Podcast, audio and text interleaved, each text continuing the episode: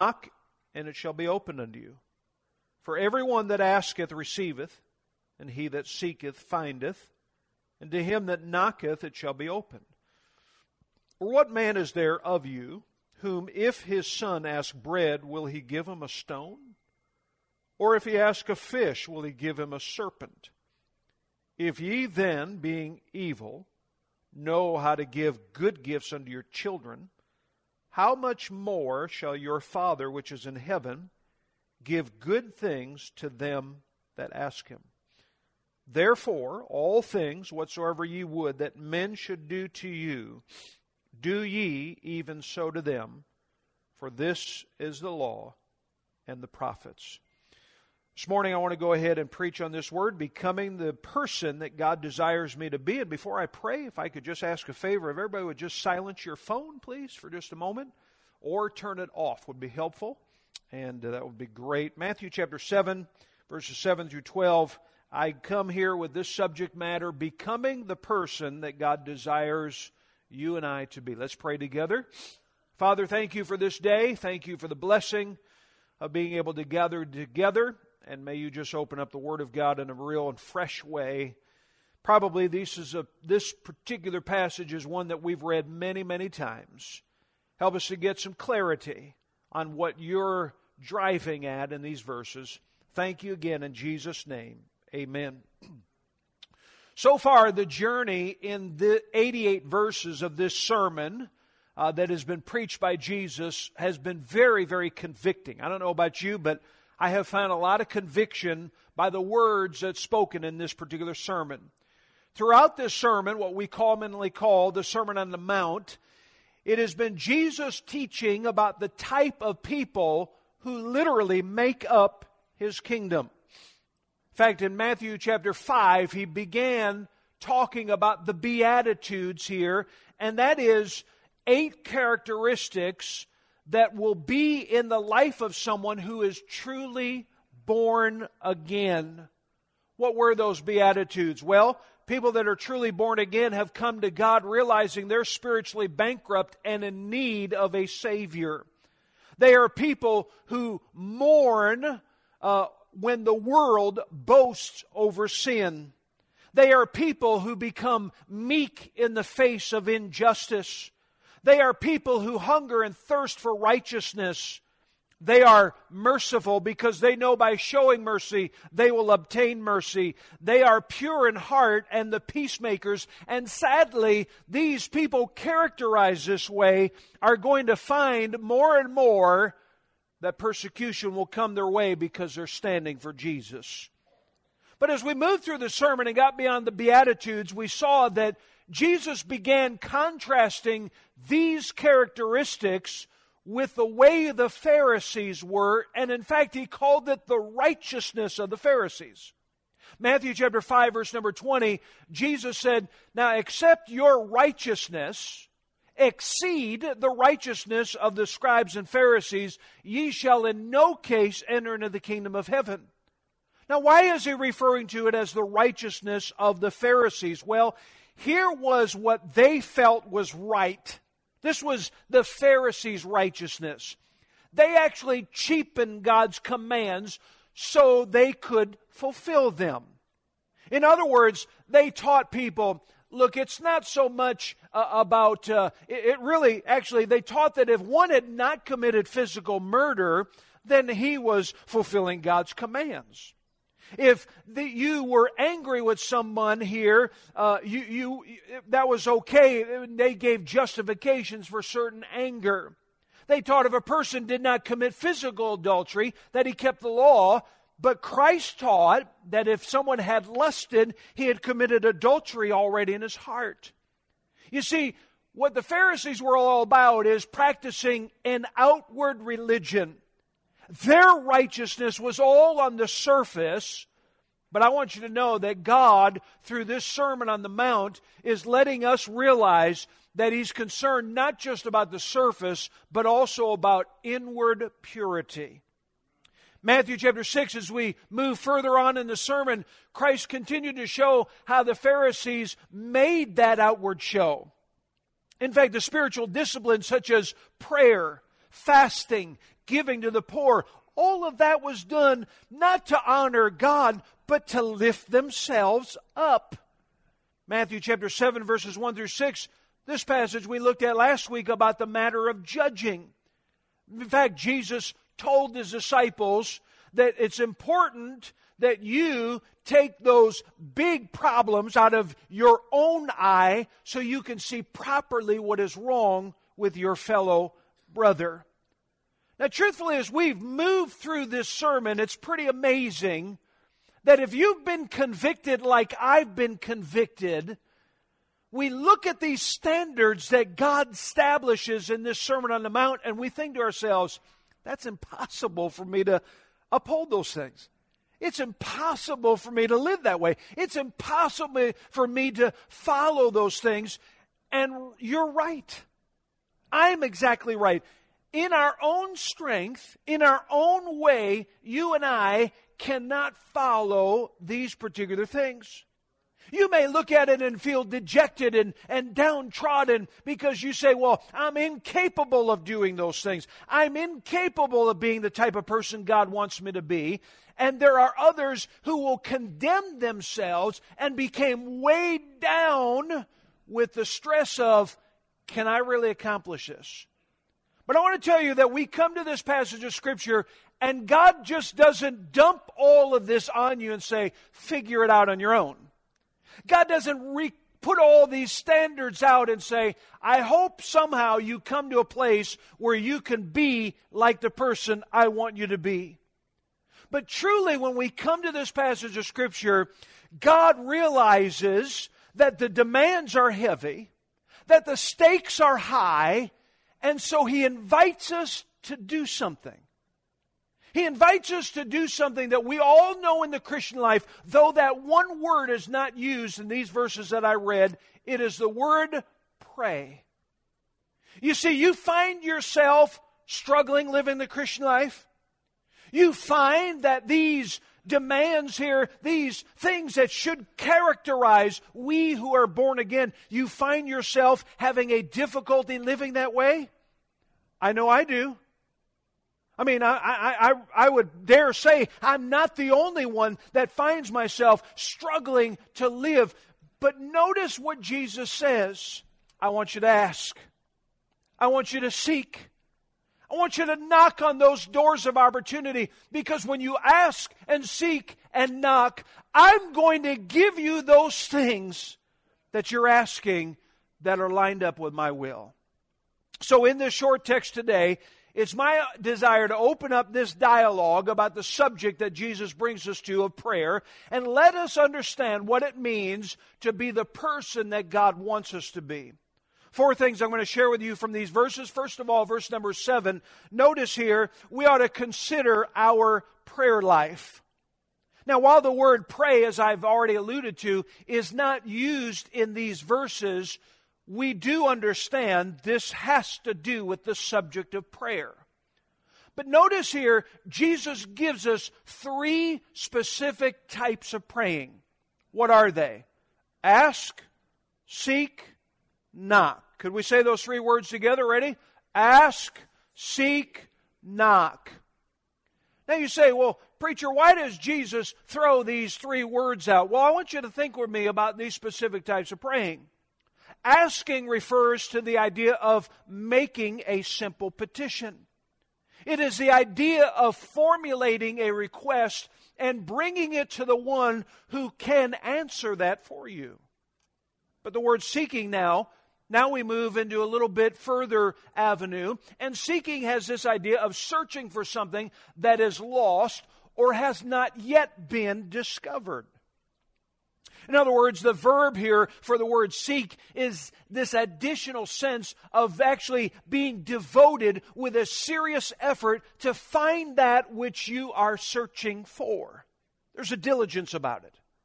But now, as we come to the word knock, when a person knocks on a door, they do so because they come to a place where they want to enter, but that door basically keeps them from moving from one place to the next. When a person knocks on a door, he seeks permission, if you will, to enter into that room or to that home. Now, our problem when considering this verse really is twofold. First of all, most believers do not pray according to verse number 7. And second problem is we actually don't understand what Jesus is really saying when he invites us to ask, seek, and knock. In order to understand what Jesus is getting at, we have to come back to the context of what I gave in the introduction to this sermon. Most people, when they read this verse, they look at the asking, seeking, and knocking as a blank check. They have this idea oh, God wants me to ask for a Rolls Royce. Oh, God wants me to ask for a million dollars. I want to tell you something. Jesus here is not talking necessarily about power, fame, fortune, good health, good looks, all of those things. But he is talking here about the spiritual things of Matthew 5 and 6 that he's inviting us to ask for those things. What are those things that Jesus is inviting us to ask? Well, let's do something here for just a moment. If you've got your Bibles open, turn back to Matthew chapter number 5, and let's note this here. Matthew chapter 5, verse number 3. What should we be asking for? Well, the Bible says that one of the first characteristics of those that are part of his kingdom is they're blessed in they're blessed because they're poor in spirit. So therefore, I ought to be praying before God that I would come spiritually before him with a bankrupt soul. That I would recognize that it's not me that can accomplish it, it's all God. Notice verse number 6 of Matthew 5. Blessed are they which do hunger and thirst after righteousness you say, Preacher, you know, I set my alarm this morning and I got an extra hour of sleep, and that's a great thing, but I wasn't really enthused about coming to church. I just kind of didn't really feel it. Or, you know, when it comes to reading my Bible at home, I really just don't have that. I want to tell you something. God's asking you to ask Him and seek and knock so you can have that hungering and thirsting for righteousness. Notice verse number 48 at the end of chapter 5, he says, Be therefore perfect, even as your Father which in heaven is perfect. God is going to do some things in your life, and maybe you still have some rough edges, and maybe you've got some things that God needs to fine tune in your life. And as you ask and seek and knock for those areas, God will do a mighty work in your life. Let's turn to chapter 6. Notice verses 9 and 10. Our, this prayer that Jesus gave, this model prayer. After this manner, therefore, pray, Our Father which in heaven, hallowed be thy name, thy kingdom come, thy will be done. Are you praying for God's will to be done in your life? Now, I could continue walking through all of these verses of Matthew 5, 6, leading up to our text here today, but I want you to say, notice something. I believe that when we come to Matthew chapter 7, verse 7, it's as if Jesus is saying these words I realize you may not have these things that I've spoken about, but they all can be yours, and all you need to do is ask, and it'll be given to you. Seek, and ye shall find, and knock, it shall be open unto you. So, the first thing I've got to consider when it's about the person that God wants to be is I've got to consider my prayer life. Many of us come into church, we hear things that are preached on, things that affect our lives as believers, and then we walk out giving no consideration to God, barely talking to Him. Our prayers are relegated to mealtime, a little simple prayer before we go to bed, but we rarely ask God to help us live for Him. So we come back the next Sunday and we say, Well, I just don't know why God's not doing things for me. I don't know why God's not helping me like He's helping this other person. I don't know why God doesn't show interest in me. But I want to tell you, God is inviting you to seek Him, to pray and ask and seek and knock for those things that God has readily available for you. But now notice number two, according to verse 7 and 8, there's to be a continual prayer. I'm to be the person that God wants me to be. How's that going to happen? Well, I've got to continually pray. Now, I'm going to share something with you in just a moment here about these words. And I do not want you to believe for one moment that people cannot understand the Word of God without knowing the original languages, but there is something very special that is given in these words. The words ask, seek, and knock, when we understand what I'm going to share with you, it opens up some very powerful truths. Well, what are those? Well, first of all, these words, ask, seek, and knock, are given in the Greek language as imperatives. Now, aren't you glad that you learned that word here today? Imperatives. In the Greek language, there are two imperatives. Number one, there is the aorist imperative. Number two, there is the present imperative. Now, if I took the word ask, here is the uh, aorist imperative. It is this if I said to my wife, Well, go and ask this person for this, and, and she just went and did it. But that's not the idea that is used here in Matthew chapter 7, verse 7 and 8. It is in the present imperative, and it has this idea it means to keep on asking, keep on seeking, keep on knocking. And when you keep on doing these things, you will eventually find the results that you're looking for. Now, be reminded, this is not asking for things outside of God's will. I know some of you that are leaning down and praying for some big landfall to happen to you and some big amount of money to be thrown your way or some brand new car. That's not what God's getting at in this passage of Scripture. We're in the context of the Sermon on the Mount spiritual truths that He wants you to have. And therefore, if you need these spiritual truths and you need to learn how to forgive others and you need to be overcoming this area of anger and the area of lust and all of these other areas, then I want to tell you something. Keep on asking, keep on seeking, keep on knocking. Far too many of us are shallow in our prayers and we're impatient. We find ourselves living in this time that we're in that if we don't receive immediate results, then we go off to something else. But I want to tell you, God's inviting us here to keep on praying, keep on seeking Him, keep on knocking. Notice verses 9 through 11, the third thing, and that is to confidently pray. Confidently pray. I love these verses. In fact, Jesus in the Sermon on the Mount, from time to time here, shows some humor. And Jesus humorously illustrates for us the goodness of God in answering the needs of his children. Notice here, he gives an analogy about human fathers. Now, let's just describe all human fathers for just a moment because he uses this word here in verse number uh, 11. He talks about if ye, that is the fathers, being evil. Now, he's, he's not talking here, oh, these wicked men. I mean, not, not necessarily, but those of us who are fathers, we all have a human nature. We have sinful inclinations.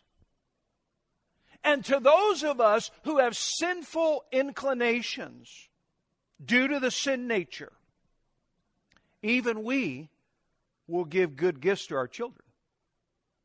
Every dad that has at least some good sense about him, oh yeah, he's got the evil nature, but I can tell you, raising my three children, that if they asked for something that was necessary and good for them, I, as a dad, would want to supply it. I'd want to give it to them. I'd want to do that because here he says, no good father, if his son asks for a piece of bread, he leans down and he picks up this stone. He goes, Here, son, have a piece of stone. Or if his son asks for something else, he goes ahead and gives him a steak. Now, it could refer to a, a snake that was uh, still alive, or it could refer to a cook snake. I don't know what it refers to here, but the idea is that any good father, even with an evil nature, will still desire to meet the needs of his child. How much more does a good God in heaven who has no evil inclination, how much more does he not want to supply these things for you and me? All of these spiritual truths. I mean, do you not think God wants you to have this? Sure, He does. He wants you to have these things embedded in your soul. He wants these things to be a part of your life. And so, therefore, as you seek Him and as you ask Him and knock on the door and you continually do those things, you're going to come to a place where you have to realize God can provide. God will provide. And therefore, by praying confidently, you must realize two crucial areas. Number one, that you come by faith and trust that God can give it. And number two, you come to the one who's described as your heavenly Father. You ever thought about God as your Father? Oh, sometimes we walk around and just talk about God or we refer to Him as the Lord. But I want to tell you one of the great truths that is spoken of in the New Testament for every born again believer is that as a child of God, I come to my heavenly Father. Wow. That is wonderful. And so, therefore, we ought to confidently pray for these things because we're coming to the one who desires to give it, who wants to give it. But now, notice, lastly, according to verse number 12. I thought since you had an extra hour of sleep, I had an extra hour preaching this morning, but I may wrap up a little early, okay? But notice verse number 12. Look what he says here. Therefore, all things whatsoever ye would that men should do to you, do ye even so to them, for this is the law and the prophets. Now, how many of you know two words that summarize what this verse is all about? Can you give me the words? All right, I heard a few of you. The golden rule. Golden rule. The golden rule basically says that we must treat others as we would want them to treat us. That's pretty amazing here that when you read this passage of Scripture, we wouldn't say now everything ultimately originates with the Lord. All right, I understand that. But these words did not necessarily come first from the lips of the Lord while on this earth. This was something that you could have traced back the last few thousand years where different societies took this rule that we know of as the golden rule and put it in their own words. For instance, Confucius often would say, Do not to others what you would not wish done to yourself. There was a rabbi that lived around the time of Jesus who actually summarized the law by saying, What is hateful to you, do not do to anyone else. This is the whole law. All the rest is commentary. Go and learn it the Stoics there uh, within the Greek culture would advocate a particular principle. What you do not want to be done to you, do not do to anyone else. You know what's amazing? We could probably li- line up a number of other statements that are very similar, but when you observe every ancient paraphrase of the Golden Rule, it is always given in the negative. But when Jesus gives verse number 12 here, he takes it and turns it around and he gives it here in the positive sense. In other words, when Jesus gives this golden rule, it actually becomes more demanding of us. It becomes harder. You say, well, how so? Well, let me just go ahead and say this. It's one thing for you to not steal from somebody, but it's a whole other thing for you to be generous and give back to somebody.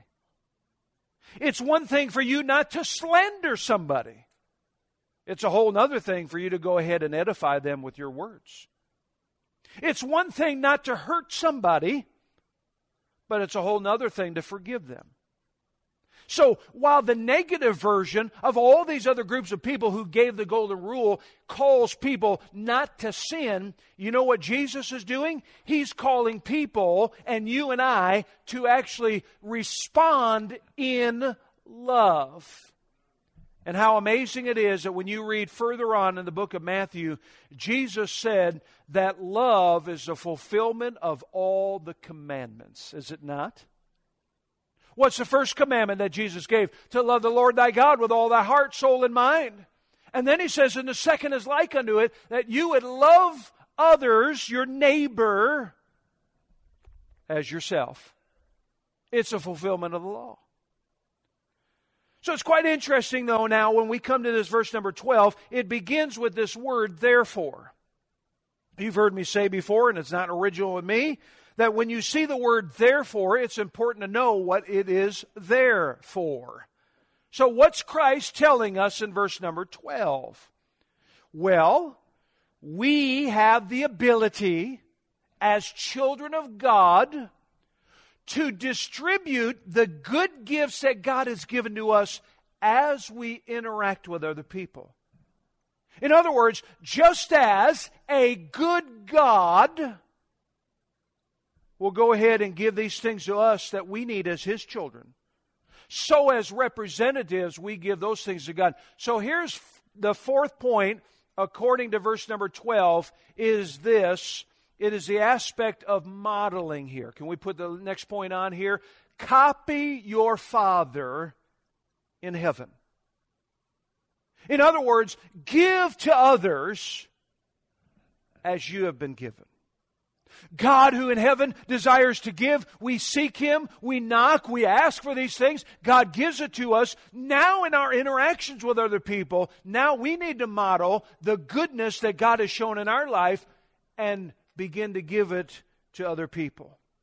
Oh, when God the Father gives you and I the good gifts that we really need, those things that we've asked for and sought and knocked on the door, then we can have the love and treat others the way we'd want to be treated. We can now love them as we would desire to be loved. We can be generous towards other people as God has been generous to us. We can now judge other people properly as we would want someone to make judgments about our life. And I believe that the implication of this verse is so very simple. In other words, as God has been good to you, go out and be good to others. You say, well, preacher, that's easy in theory, but you don't know this person. And you don't know the person that I have been sitting on the opposite side of the church because, boy, I tell you what, we just, we, we have, we clash and we've got some problems. You know what God wants you to do? He desires that you, as a recipient of what God can give as you ask, seek, and knock, He wants you to be a recipient to all of these people around you as you interact. And if you start finding a problem, you know what God wants you to do? Ask for help to meet the needs of that person. Seek Him so you can meet the needs of that person. Knock on the door that seems to be closed to you so that way you can come and meet the needs of that person. Because God desires, as we come together for services, as we come, and far too many people don't realize the importance and the value of meeting together and the services because it is your opportunity to flesh out what God has done in your life. To be around other Christians. And so, therefore, as we have been shown such goodness by God, therefore, we share it with others. And I love what Jesus says here in the end of verse number 12. He says, This is the law and the prophets. In other words, what he's saying is, when you do good to others, this summarizes every bit of what the Old Testament is. Now, I'm glad he didn't say this summarized the teaching of the scribes and Pharisees, because they seem to constantly be changing things. No, no. They had done things and said certain things that misrepresented the law and the prophets. But Jesus said, if you ask, seek, and knock, and you show goodness to other people as you've had goodness shown to you, then I want to tell you something. This fulfills the very thing that the law has told us and the prophets. As I conclude this morning, I want you to look back at verses 7 through 8, and I want you to notice something. Let me read this again. Let's see if you catch this. Ask, and it shall be given you. Now, notice the emphasis on the words I'm giving. Seek, and ye shall find. Knock, and it shall be open unto you. For everyone that asketh receiveth, and he that seeketh findeth, and to him that knocketh it shall be opened. Can I ask you a question? Do you see any exceptions here? Do you see God saying, well, it's good for this group of people, but not that group of people? No, no. When you come and ask according to God's will, and you ask for the things that are spoken about in this sermon, I'm telling you, Jesus is saying that if you ask appropriately, you ask according to His will, it will be given. Period. That's it. God desires to pour His blessing and to give those things that He shared. You may not have it. You may not feel like there's much, but I want to tell you something. The reason you don't have it is like James says, you have not because you ask not. Now look, sometimes when my kids were growing up and they'd start sniveling and whining about a little something, and I'd say, well, why didn't you ask me? I'd help you with this well, you're just too busy. And, you know, and they had all these excuses. And really, as a dad, all I had to say to them was, if you simply would have asked, I would have helped you. You know why most of us aren't living the Christian life with a lot of fruit? Why we're not living the Christian life as God has intended it to be is because you're not asking for these things as God has put out there. You're not asking and seeking and knocking. And some of you, as James says, he says, You have not because you ask not. But then he says, There's another type of praying. He says, Some of you are asking amiss. That is, you're asking for things that are suiting what you feel your needs are. Oh, Lord, I, need this bundle of money, and I need this, and I need. And it's not that all of those things are wrong in and of themselves, but you're asking sometimes for the wrong things. And God wants you to come back and seek Him for the spiritual things. And I want to tell you, as Matthew 6.33 says, if you seek first the kingdom of God, all of these other things that may concern you, God is going to see that those needs are met as well. He's going to meet them. So I believe, sadly, that many, probably many in this room, will be surprised when you get to heaven. You mean if I had just asked, I could have had what God wanted me to have? You mean if I really, really sought it out and had this desire to find what God wanted to ha- me to have, then I could have had it? You mean if I just kept on knocking, that God would have given it? Sure, I think there will be a lot of people that will get to heaven and be surprised. Because they'll realize that God has done some tremendous things for them. So, how do we apply this here today? How do we apply this? Well, first of all, I want to encourage you here today. First of all, some of you need to start getting serious and come to God in prayer. Let me ask you to evaluate your prayer life for just a moment. What is your prayer life like? Many Christians, it's just simple bedtime prayers, little dinner prayers, praying in a group of people, just, you know, very simple. But really, you're not spending time with God. And I think the reason a lot of people don't spend time with God is because they feel that God is so distant from them. They got these obstacles in life, they got all these problems, and they think to themselves, you know, I know the preacher says to pray, and I know he tells us to ask and seek and not, but it just seems like God doesn't hear me like he hears the preacher. It doesn't seem like God is anywhere available to me.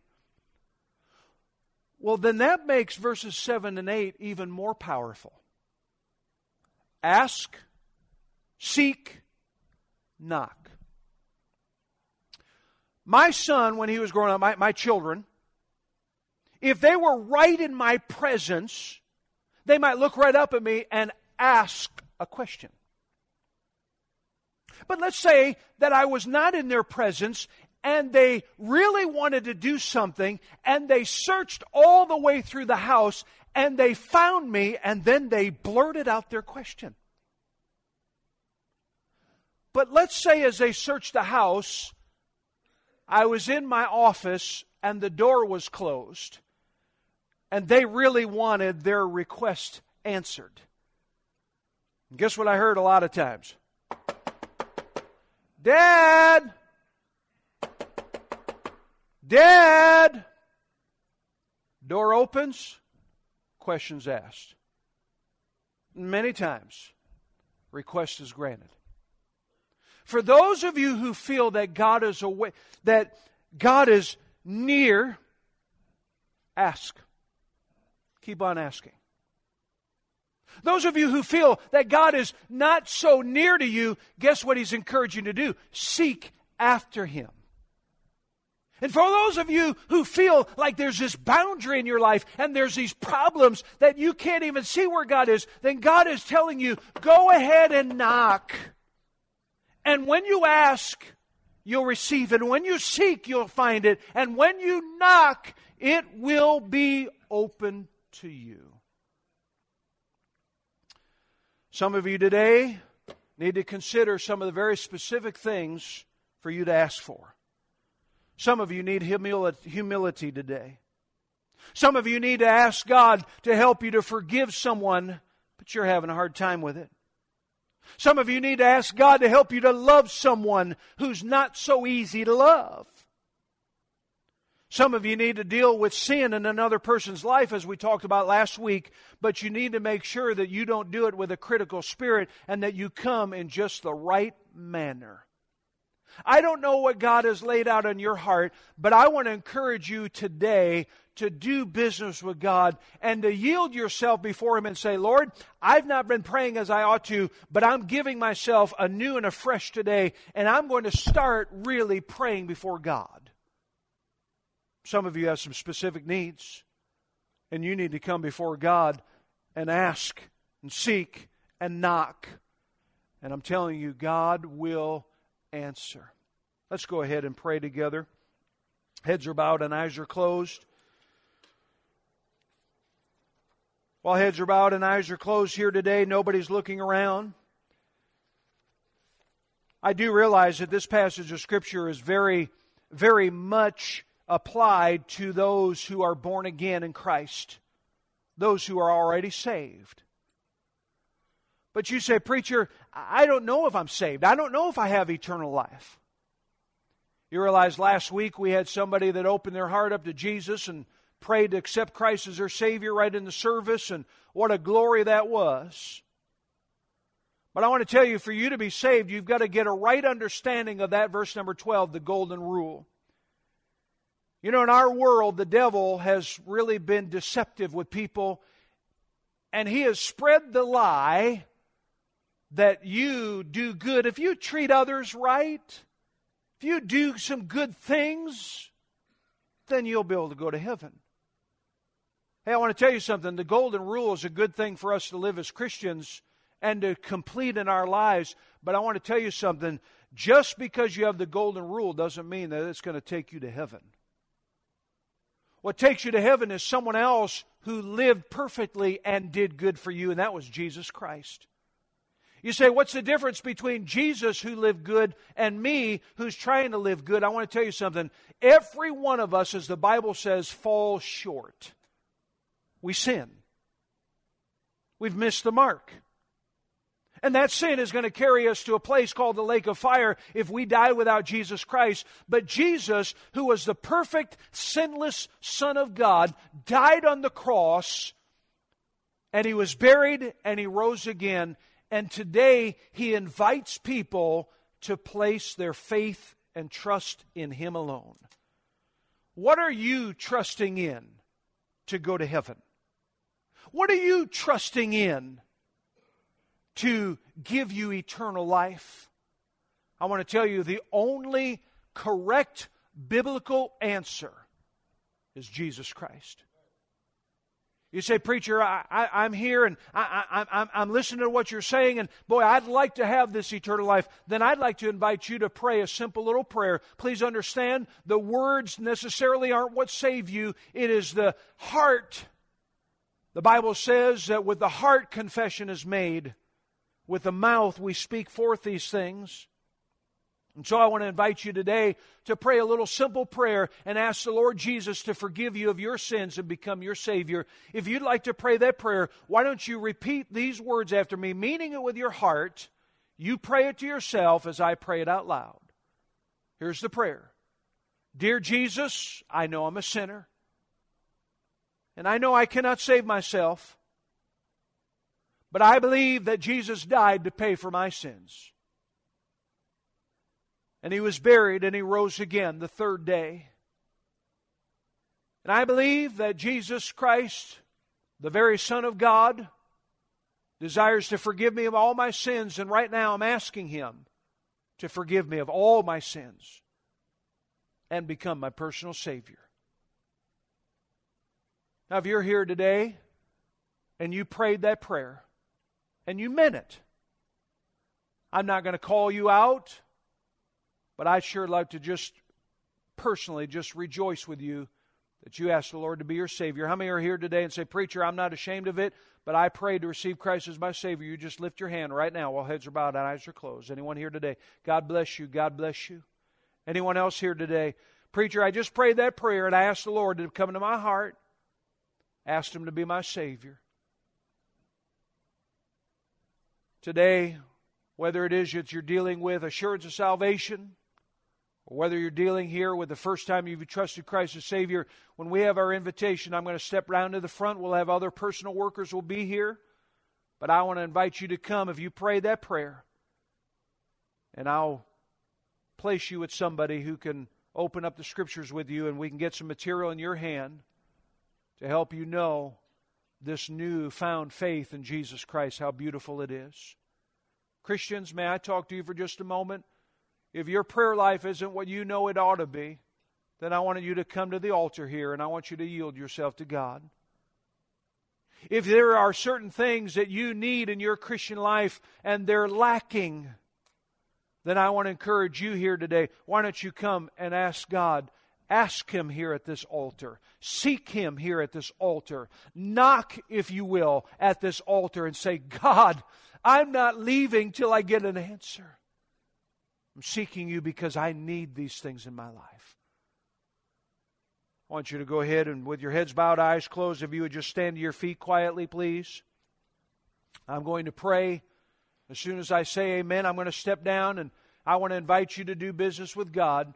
Those that are unsaved need to pray and receive Christ as Savior. Maybe you're here today and you've never been baptized. I'd like to invite you, if you've been saved, than to make a decision to say, I, I want to get baptized. And I'm going to do that. Maybe you're here today and you need to join Calvary Baptist Church and you've been thinking about it for a while. Why don't you come forward, make it known? The process begins with you making it known right up here. I'd like to join Calvary Baptist. For those of you that God's working in your life about prayer, about some particular matter in your life, why don't you come and, and lay it before the Lord here today? Let me pray. We'll begin our invitation. Father, thank you for this day. Thank you for the blessing of being able to gather together. And may you help in this invitation time. May, may there be decisions made for the sake of the gospel, for the cause of Christ. And we pray this in Jesus' precious name.